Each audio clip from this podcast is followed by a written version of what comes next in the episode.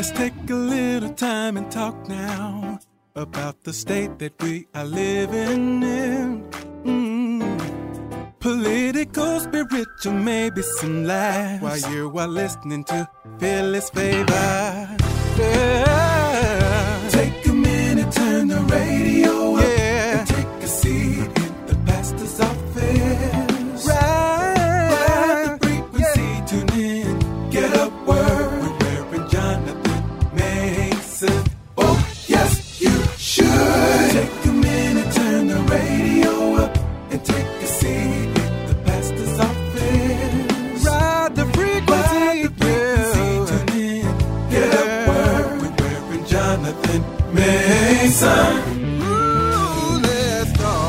Philly's favorite listeners, is Pastor Jonathan Mason, and I want to welcome you back into the pastor's office this afternoon.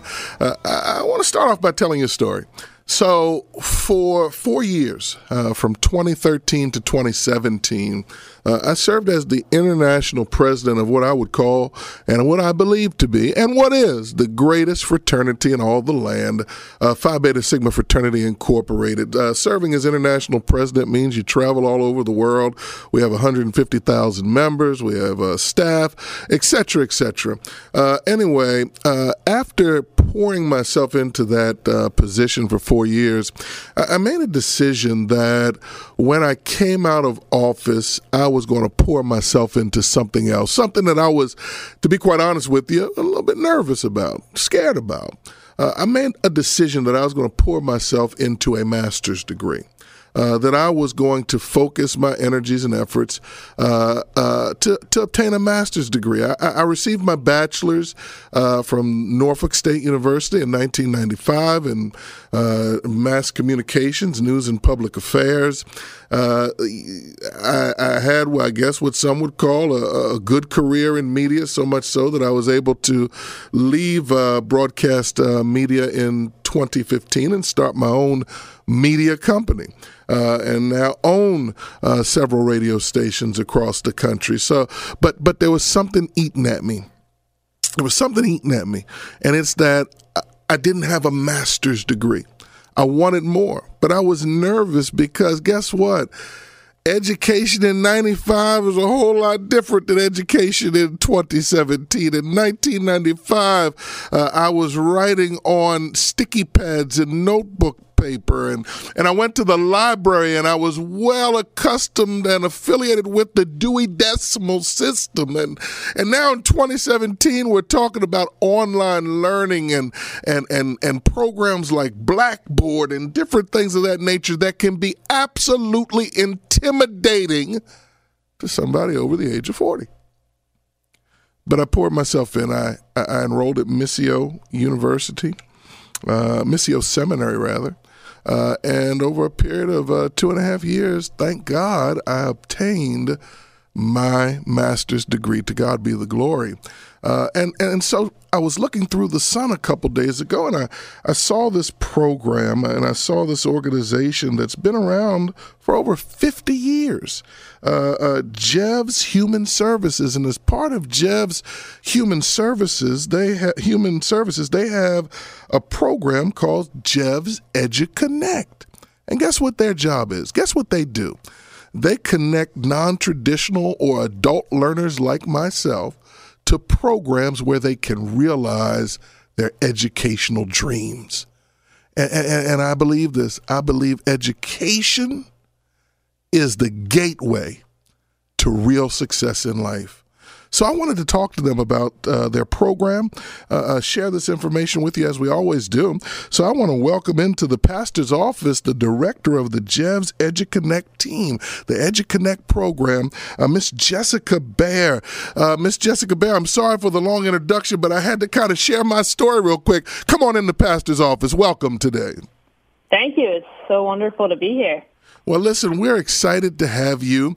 Uh, uh, uh, again, I was reading an article in the Philadelphia Sun about your program. Uh, uh why don't you just start off by telling us just a little bit about JEVS Human Services and then how JEVS EduConnect plays into it? Sure. So JEVS has been running career education programs to benefit the greater Philadelphia community for over 50 years, as you said, and we're a nonprofit organization that helps people from all different walks of life to achieve their goals. And the program that you referred to, EduConnect, is a, a small but mighty program that, that aims to connect individuals to credentials they need to either begin a new career or advance in their current career. Um, if, if the individual would like a certificate or a training course or a college degree or a master's or doctoral degree.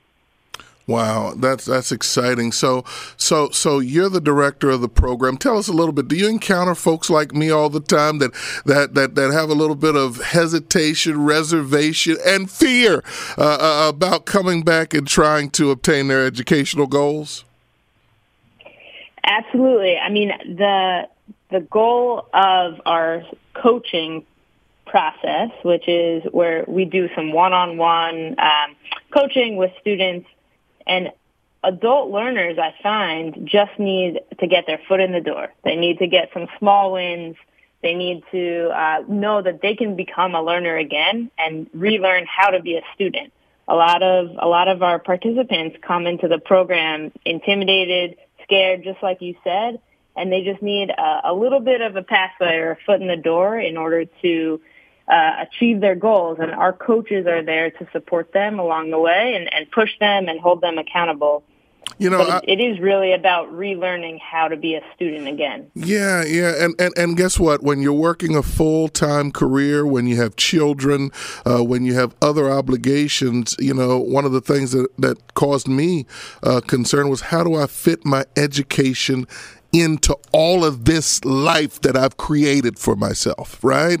And and one of the things I thought was real interesting about your program is you have what you call success coaches uh, that help in those areas. Why? And, and and not only do they help in those areas, but they're there from the beginning uh, of their tenure to the very end. Why don't you tell us a little bit about that? Sure. Well, I think what makes our program so special and different than other post-secondary education opportunities is our success coach because you're not doing it alone. We are with you every step of the way from uh, those intimidating applications and financial aid. We kind of hold your hand if you need it from the moment that you decide that you might be interested in pursuing something, figuring out what you'd like to do, applying, gaining admissions, and then during our programming, our coaches provide support throughout the entire journey. Um, we are the safety net, so to speak, helping everyone push through any obstacles that may get in their way along their their course pathway and providing some motivation. And then we're with them through graduation and also to help find a, a new job or seek advancement in their career if that's what they are seeking.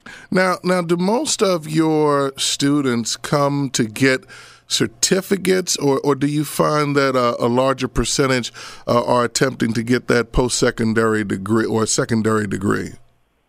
Uh, it is a little bit of both. Right now, we we offer uh, the two options: the longer-term associates, or bachelor's, or master's, through our our partner with University of Massachusetts Global. And then we also have a lot of uh, individuals taking advantage of our certificate courses in partnership with Clarion University. And we have found that some students do both. Um, if I can give an example, one of our students, uh, she's in her 40s. Her name is Patricia. She came to EDU Connect to earn her pharmacy technician certificate. Uh, she was formerly in retail. She realized she needed a career path where she could truly learn and grow and earn more money. And after completing our program, she became employed in a pharmacy. She's not coming back to EDU Connect for help to attain her bachelor's degree. Um, and so she went for that short-term certificate, and now she's on the pathway for a longer term uh, to get her bachelor's in psychology, and she wants to focus on the psychology of medicine and addiction. So we're really happy to have kind of return students who are happy with the coaching and realize that they just need uh, some motivation to help get them into either the shorter or the longer term programs. You know, the shorter term programs are almost a gateway, as you've shared, to the longer term programs. I, will give you an example. I went to get my master's. I was fearful of that, as I've already shared with the audience. But after that, now I'm on the road to uh, uh get a doctoral degree. It became contagious. It's like why not go for more? We figured this thing out, uh, and and, exactly. and that and that's one of the beautiful things when you look at uh, uh, uh people who have who, who, thought they couldn't but realized they could. Uh, and I've got to believe, uh, Jessica, that this is just a very fulfilling endeavor for you. I mean, JEVS is a nonprofit organization, so you, you you rely on the kindness of others to keep you moving forward. But to see those type of success stories like Patricia, I, I, I'm sure it makes it all worthwhile for you. Exactly, it does, and and I think uh, our coaches who are there whenever a student needs them, whether it's uh, nighttime or the weekends or early in the morning. Um, it, it truly, you know, you get out what you put in, and so those who are, are putting in a lot of effort, including our coaches and the individuals that they serve, are really getting a lot out of this experience um, and having the confidence to move forward in their lives and in their careers. You know, so the article that I read in the Sun uh, was about your new partnership with Massachusetts Global, and and, and as I continue to do more research on JEVS, you know, uh, what I really want you to share with our listeners is the importance of partnerships to JEVS overall mission. Why don't you tell us a little bit about that? Sure. I mean, we would not exist without our partners. Um, we currently have a great relationship with University of Massachusetts Global. We are um, kind of a pipeline into their programming, and, and, they support our students with their great coaching and flexibility. Uh, and one of the reasons why we seek partnerships like the University of Massachusetts Global is because they do focus on the busy working parent, single parent, somebody who you know, has a full-time job and needs to log in at 6 a.m. or needs to log in at 10 p.m. or midnight or on the, a Saturday or a Sunday. And so we really did seek out a partner that uh, was aligned with our mission to truly serve everyone from all walks of life. I was sharing earlier about uh, trying to adapt and adjust to online learning. Uh, uh, do you have any interesting stories or, or, or just uh, anecdotally some stories about how adult learners in 2021 have been able to adjust to learning through their computers? I know it's been around for a while, but if, if you're coming back to school and you haven't been in school for a long time, uh, that adjustment from being in a physical classroom to a virtual classroom, it, it's quite a change. Exactly. And I do believe that 2020 and the COVID pandemic truly made online learning relevant. Um, and so it's hard to survive in the world without those online and technology skills. And so something that we do is, in addition to making sure that all of our participants have a working laptop and Wi-Fi, um, we will share a screen with them. And uh, I'm sure all of us have been on Zoom and have seen uh, a participant or a leader of a meeting share a screen. We will do that with our students and kind of walk them through the portal so that they become familiar with it. Um, we kind of we have test licenses to allow us to to play around in the portal to that we gain the confidence in order to coach our students. Um, so it is a, a, new world of online learning, but I think this is uh, you know this is the future. We are we have ar- arrived at this place where we need to be technologically savvy and we will provide our students the tools to do that and kind of meet them where they are. So depending if you're if you're 20, 30, 40, um, if you have a laptop or you don't have a laptop, we're truly available to support uh, people from all all walks. So, talk to us a little bit about uh, financial aid uh, with your program. Are you able to connect uh, students who are interested uh, with financial aid to help them get through their desire to have a, a new learning experience? Absolutely. That's part of our coaching experience. So, a student who enrolls and is interested in applying for financial aid, we will go through the FAFSA application with them. Uh, we will kind of hold their hand because some of that paperwork can be intimidating uh, and make sure that they're set up and on the road to success. And then also with our university partner, we're able to speak with them to make sure that the financial aid has been received and uh, the student is on the right track to receiving that money. And so we we definitely you know offer financial aid to most of our students who participate and are eligible for it. So, last thing I wanted to ask you about is so now we've we've gone through the certificate program, or we've or we've actually gone through to get that uh, that actual degree. Jevs has a great placement program uh, where they where you have uh, partners out there where where your students can obtain actual jobs, actual career opportunities. I mean, that's the goal at the end of the day. Why don't you tell us about that finish line? Sure. So to kind of paint a picture and give an example, um, we started a pharmacy technician training program in partnership with CVS. Uh, and we're located in the Northeast Philadelphia at Orleans Technical College. Uh, and there is a very brand new workforce innovation and talent center in which our, all of our labs take place. Um, and it was implemented through our partnership with CVS. We have a mock pharmacy where students can uh, on their lab days go and, and you know really pretend like they are in a CVS and run through some of the tasks that they may, might be asked to do as a pharmacy tech. And we are actually replicating that by offering medical billing and coding um, starting this January for and the reason why we're offering that is because there's a ton of need in this field and interest from our employer partners. And so being such a large organization at Jevs, we're able to leverage our connections to uh, internal opportunities and also external partnerships like CVS uh, or Walgreens or Einstein.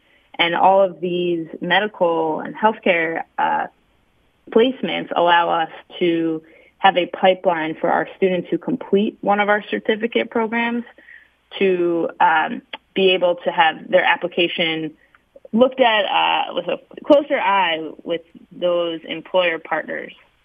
Do you find that as a result of the pandemic that a lot of students uh, that you're now uh, that are now coming into your program uh, may have been in one field but uh, realize during this pandemic that they have something else that they want to do, that they want to chase a new dream. Uh, is that something that you're seeing as a result of uh, these last 18 to 20 months? Absolutely. I think a lot of people are, are kind of looking inter- introspectively and deciding what truly means a lot to them and what they want to do in their lives. For example, I mentioned Patricia, who was in retail and she decided that she wanted to really pursue a dream that she had been putting on hold uh, because she wasn't exactly sure how to do it. And so when she realized I can do this, I can be uh, an adult learner again. Um, she decided to take the leap and she enrolled in our pharmacy technician training course. And so it is a, a stepping stone for people who may be intimidated by uh, longer term educational opportunities and um, they they just need a little bit of a, a jump to get to that place where maybe they've always seen seen and envisioned themselves, but they never were truly able to get there on their own. We will support them to get there and to get ahead. You're listening to Philly's favorite 100.7 FM and 99.5 HD3. Uh, we're talking to Miss Jessica Baer, who is the director of Jevs EduConnect, uh, and it's a it's an organization that is focused on helping people find a pathway uh, to to their to achieve their educational goals. Uh, Jessica, I really have enjoyed our conversation. To close out, why don't you uh, share with our Philly's favorite listeners how they can get more information about your program? Sure. Uh, so to learn more, please register for one of our free webinars. There's no obligation necessary. You can go to www.jevsedu.org um, or you can email educonnect at jevs.org. And, and we hope to see your listeners on a webinar soon and hope to connect them to the educational opportunities that are going to help them advance in their career and uh, achieve their goals. Thank you so much for having me. It's such a pleasure. Absolutely. Listen, thank you for the time. Uh, this is valuable, valuable information. And Philly's favorite listeners, please, please go to our website, go to our Facebook page. Uh, you'll be able to acquire the links there. Uh, uh but Jessica, thank you for the work you're doing. You're helping people to really achieve their dreams. We only get one life to live, and we've got to make the most of it. So we appreciate you, ma'am. And anytime you need our platform, we're right here for you. Thank you, Pastor. I appreciate you and I appreciate your, your story and bringing that to the listeners. All right. Thank you so much. Philly's favorite listeners, don't you dare leave your radio dial or leave the app. We'll be right back after these commercial messages. Hey, Philly's favorite listeners, welcome back to the pastor's office. Uh, we are, well, you know what? Let me let me say it this way. Um, I was watching some some YouTube video of Fannie Lou Hamer earlier this week, and and for those of you who don't know who Fannie Lou Hamer is, I, I really want to encourage you uh, to research her. She's a trailblazer. She's she's a legend. She's an icon. We really do. She's one of the people whose shoulders we stand upon.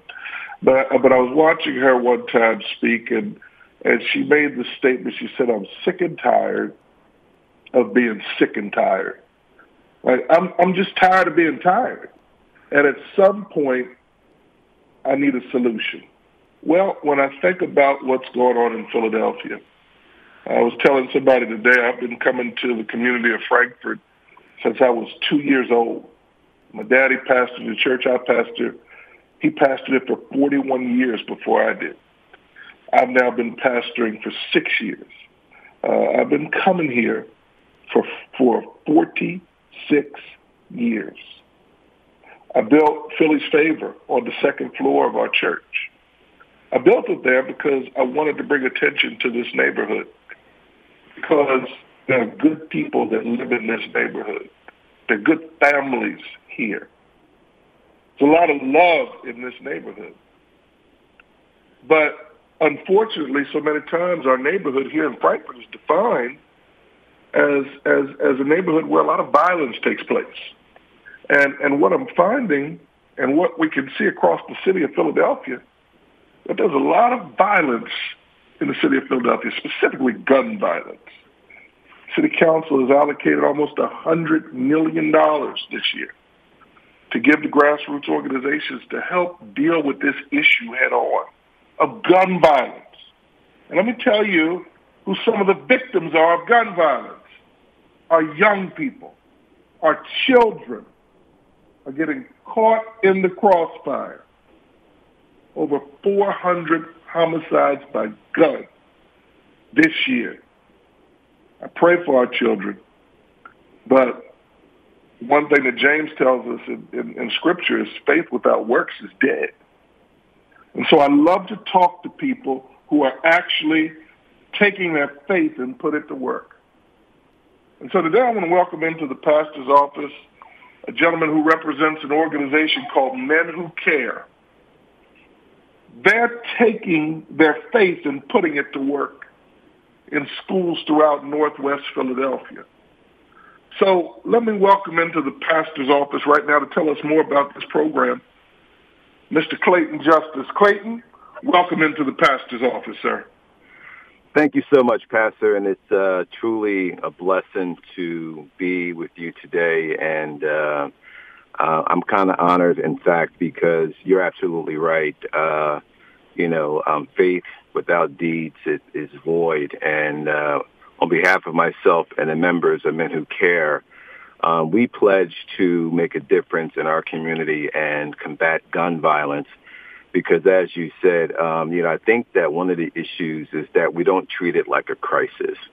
We treat it like it's an illness or, you know, even like this pandemic that one day that's going to go away. But we understand emphatically that we, the people that live in these communities, are going to have to roll up our sleeves, pull up our bootstraps, and get dirty because that's how serious it is, and that's exactly what we're doing um, because we have to take to the streets and we have to get to get in each other's lives again. We have to get back to that old-fashioned African American village mentality and start loving on one another, get out of silos, be proactive, and more importantly, be a part of the young people. There is a major disconnect uh, of generations of younger people and older people. And it's unfortunate that this gap has happened.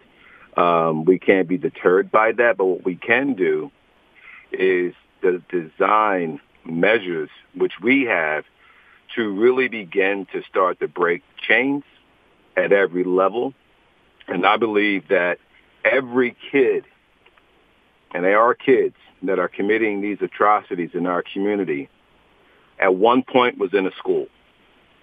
And our quest and our belief is that you have to meet kids where they are. And where you're going to find kids is in schools. And so we have what we're calling a triage approach of prevention, intervention, and outreach, all in schools. So prevention starts at the elementary school level. We have to start to begin to have these conversations with our very youngest children to put them on a fast track to success by inspiring them to dream and hope. At the middle school level, there has to be intervention because the streets call our kids very early, as early as 10, 12, 13 years old. And at that point, these are the kids that are most at risk. So you have to create intervention strategies to figure out what these kids are interested in and begin to provide them resources in real time. Now, in our outreach uh, focus is really focusing on kids at the high school level, those who are kind of floating, and even those who have dropped out of school who may be the most risk at getting involved in gun violence activity. And again, try to figure out what they want to do with their lives and match them up with resources in real time because it's critical that they begin to be able to see it, touch it, smell it, and actually do it, even in an internship level. And our last phase is peer-to-peer mentoring, is finding kids who either are all the way in or somewhat in and use them to have conversations with themselves to be able to open up and have conversations about how to make positive choices in their life. We've been in schools now for about six years doing a program called Real Talk with Men Who Care, which is essentially we create a safe zone for kids to be able to express themselves and freely talk about their hopes, their dreams, their conflict, their family life, anything at all. We put it all on the table. And what we do from those conversations, we create advocacy opportunities for these kids to live out their dreams. And we believe that we can begin to break some of the cycles of what feeds into gun violence and the narratives, we can begin to retard the violence that we're seeing in the streets. You know, I tell people all the time, Clayton, that uh, if we don't pay attention to our children uh, and and give them the very care they need, uh, there are streets out there waiting to give them something. Uh, it may not be care, it may not be love, but they're certainly waiting to give them attention. Uh, and so I, I want to commend men who care for the work that they're doing. But let, let, let's step back. We're going to come back to a lot of what you're doing. But tell me specifically, how did Men Who Care form? Uh, give us give us a little bit of the background of the organization. So our founder, George Waters, and all of the members of Men Who Care are from the Germantown community. Uh, we all grew up in the Germantown community. It's a grassroots organization. We have relationships that go back to 40 years. Our families know each other very well, and we're well known in the community. Uh, George Waters is our founder, and uh, just so happened that he did something unfortunate in his life, and he had to be incarcerated for about four years. So while he was away, you know, he reflected on his life and some of the negative things that he was doing in the community and decided that he wanted to change his life around. And so he decided that when he came home from the prison system, he was going to give back to the community. And so he began to call some of his old buddies, uh, Joe Budd, who was our president, A.Y. Reed, who was our, our treasurer, uh, June Reed, who was A.Y. brother, who was our secretary, and basically said, listen, you know, I want to give back to the community. So the genesis of Men Who Care was rooted in that. And initially, they just wanted to give back in a meaningful, visible way. So they began to organize street cleanings, uh, banding up aborting uh, houses, and you know, looking out for seniors. And that was the genesis of it. I joined the organization in around uh, 2011. Um, I had already been doing community service in Camden, New Jersey, and community service has always been a passion of mine. And then we began to have conversations about how we could you know, broaden our scope to reach young people because that was our focus in reaching young people. And we decided that the best way to have an impact on young people was to get involved in schools. And so we began to have the conversations with the school district. We currently have a strategic partnership with the school district with our mentorship program. And um, we've been in schools ever since. And, uh, you know, we've been having a major impact that way by reaching kids where they are in the classroom and, uh, you know, providing resources in real time to assist them, again, and become successful citizens and stewards of the community. You know, some of these children don't uh, grow up or aren't growing up, rather, uh, with positive male role models in their home uh, or in their circle. Uh, you know, when I was growing up, uh, you know, it wasn't it wasn't rare for me. First of all, I had a strong male in my house. Uh, I had strong males in my in my family. Uh, and then, because my father was a prominent minister in the city of Philadelphia, I was always in the presence of strong men so, so, and then because of sports, I was in the presence of coaches that uh, were there to mentor me. A lot of these children have not had that type of exposure. Uh, they've been raised by mom and auntie and grandmom uh, because a lot of the males have been absent. As you go into these schools, Clayton, you know, are these young people receptive? Do you find some resistance initially, even a little bit of disrespect because they don't know how to act? Uh, uh, around men? I mean, talk to us a little bit about what that experience is like. Well, you get everything that you just mentioned. I mean, these kids do not have and have not had positive role models in their lives unless, you know, they been involved in sports and they had really good coaches who recognized that he needed to be a big brother a father figure and teach them life skills. Um, they do not know how to interact with men because it's smart foreign to them. Um, they often, you know, um, reject men because they look at it as a physical challenge. Because again, they, to your point, they've been raised by three or four generations of women.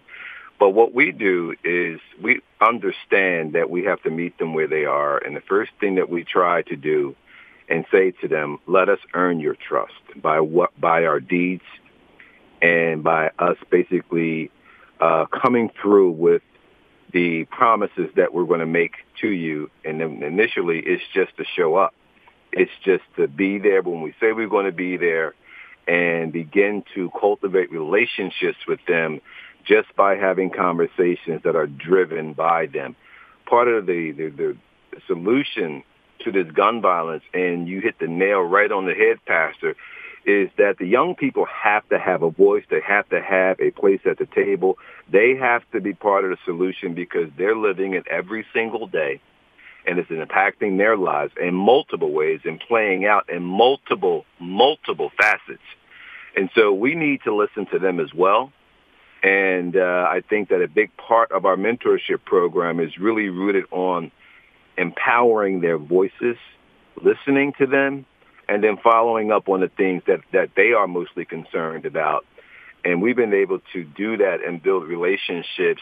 And then they're more receptive, especially when they, when they know that you are a true advocate and you keep showing up time and time again and coming through for them. And then that's when they'll begin to open up and start talking about their hopes and their dreams, their troubles, you know, their tribulations and the things that, you know, are confronting them even the issues that they have as it relates to how they resolve conflict in the street when they're confronted with that. Because lots of times they don't think that they have a choice but to but to meet force with force.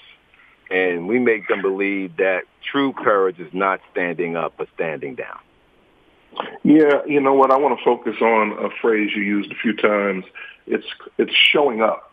Uh, and one thing that I share with uh, my my members that work with my youth ministry, and also those that work with my nonprofit. And I'll talk about that with you in just a second. But one of the things I share with them, which is a, a recurring theme, is do not get involved if you're going to be inconsistent. Don't come around if if this is only for a moment, because being in the lives of these young people who have for all of their lives, in many cases, seen nothing but inconsistency. It's a marathon. It's not a sprint. Uh, and so I, I try to weed out those folks that are just doing it because they're having a momentary feeling of goodwill uh, uh, and philanthropy. Uh, uh, talk to us a little bit about the importance of consistency with these young people. I'll give you a story that uh, epitomizes, you know, what that really means and how much it resonates with me. So we have a college scholarship initiative where we provide college scholarships to students that want to go to colleges and universities and trade schools and the culinary arts school, vocational schools. And, uh, you know, because we recognize that college is not for every kid, but a, being a pro at something is really, really important. And so we had a group of kids who were seniors mostly, and five out of the 15 boys had no idea what they wanted to do. And we encouraged all of them to go to college or go to some form of trade service. I mean, some kind of trade program or even into the military service so they can get an opportunity to be on a positive fast track to figuring out what they ultimately want to do with their life. And so there's one kid in particular named Hassan. I really convinced him to go to college. And at our college scholarship banquet, all the kids had an opportunity to talk about what it meant to get a college scholarship. And it took me every ounce of my will to fight back tears and, and not to break down. This kid stood up and he said, merely, I just want to thank men who care for keeping their word. And so when a kid, to your point, begins to believe, especially a young black boy and a, and, and a black man that said he's going to have his back and come through, as you said, you cannot be fly by night about this because these kids have been let down time and time and time again. But when you do break through and gain their trust and come through for them, you got them for life. And now this kid has graduated from college. He's giving back to the community, and he's a father now, and he's doing immensely well. And so these little breakthroughs make you understand how critically it, it's important for you. Showing up is one thing. Engagement is also as important as showing up. You know what? I was um, I was intrigued when you talked about your Real Talk series. I'm just to share a little bit with you here because I, I do think there's some synergies and we might be able to work together. Uh, several years ago, I started a program called Camp New Joy. Uh, campnewjoy.com or campnewjoy.org is our website. Uh, and, and really the mindset or the, the, the approach that we were using to influence young men and young women uh, in our inner cities is that we would actually take them out of uh, their zip codes. Because one thing you find is that a lot of these young people have not been far out of their zip code. Uh, a lot of them don't go on vacation, don't go down south to see grandmom, or uh, because many of the generations are living right there in their house or in the neighborhood. Uh, and so we bought 23 acres down in a place called Rustburg, Virginia. Uh, built a 5,500 square foot uh, house there because most of the kids that we're trying to impact, they don't sleep in their own room by themselves. They don't eat dinner in the dining room. Uh, they don't sit in the living room as a family and watch television. There at that house, we do all of that. Uh, and then we've got fishing there, hunting, et cetera, et cetera. But every day, uh, and, and by the way, we only bring about 15 to 20 kids down at a time. Uh, about every week during the summer, and and one thing I can tell you is that that trip alone, just being on the highway, driving from the city down to the south and looking at all that scenery is huge for them. But once they get there and see the property and how they can just uh, you know interact with with, with nature, uh, they never want to leave. It really does change them. But every day, before we do any other activity, we have a real talk session for 90 minutes where we talk about the issues that they're really dealing with and drill down on those issues.